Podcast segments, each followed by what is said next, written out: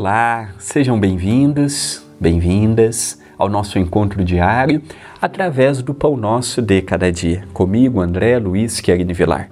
O meu muito obrigado, as mensagens, as curtidas, os compartilhamentos, os convites que tem feito para outras pessoas chegarem até o nosso projeto me enche de alegria, de ânimo para seguir firme nesta jornada. Muito obrigado, já quase um ano que diariamente estamos juntos. Quase um ano em que você permite que eu entre na sua casa, na sua vida, e isso é motivo de muita alegria para mim. Não poderia iniciar o Pão Nosso de hoje sem te agradecer, te saudar pela feliz oportunidade que está me dando. Uma frase de minha autoria contida no livro Passos de Luz, volume 3, capítulo 48, Trabalhadores. Evidentemente, os desafios aparecem, mas aqueles que têm fé e força para suportar as lutas vencem as tribulações. Dificuldades, o crente e o descrente passará por elas. Não há uma pessoa sem problemas.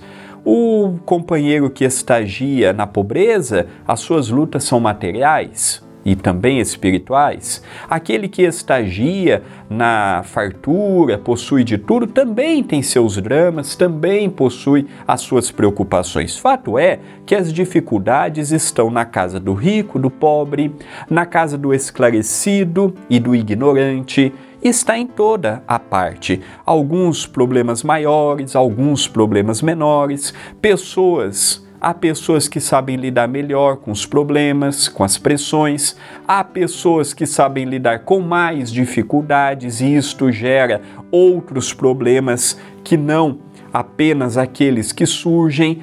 Como lidar com isto? Eu posso ter fé, como eu posso não ter.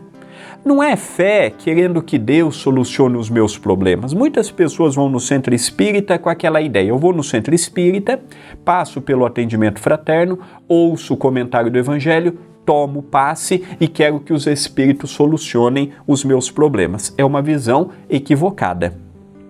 A única pessoa que pode solucionar os meus problemas sou eu. É verdade que os espíritos podem, quando é um processo obsessivo, me ajudar a esclarecer o obsessor, mas em primeiro lugar eu preciso me esclarecer. Eu preciso mudar a minha mentalidade, o meu pensamento, as minhas ideias. Não é simplesmente chegar num lugar e falar assim: resolva os meus problemas. Eu estou com problema no casamento, resolva. Eu estou com problema de dinheiro, resolva. Eu estou com problema é no trabalho, resolva. Não. Eu preciso é acalmar um pouco, fazer uma prece, procurar entrar em contato com os amigos espirituais, não me preocupar em demasia com aquilo que está fora do meu alcance de solucionar e procurar, à luz da calma e da tranquilidade, o melhor caminho. Então a fé, aquela fé ativa, a fé raciocinada, o Espiritismo foi a primeira religião cristã a inaugurar no Ocidente a fé raciocinada. Até então, as religiões cristãs faziam com que os seus adeptos não pensassem, que era mais fácil de impor uma ideia. O Espiritismo não. Desde o primeiro livro, o livro dos Espíritos, Kardec diz: olha, pensem, raciocinem, tirem suas próprias conclusões, não acreditem em todos os espíritos, não acreditem em todos os encarnados, passe pelo crivo da razão, passe pelo crivo do bom senso. É esta fé que eu falo no dia de hoje. Então não é que ela vai tirar os meus problemas, eu vou imaginar que a minha vida vai ser perfeita, não.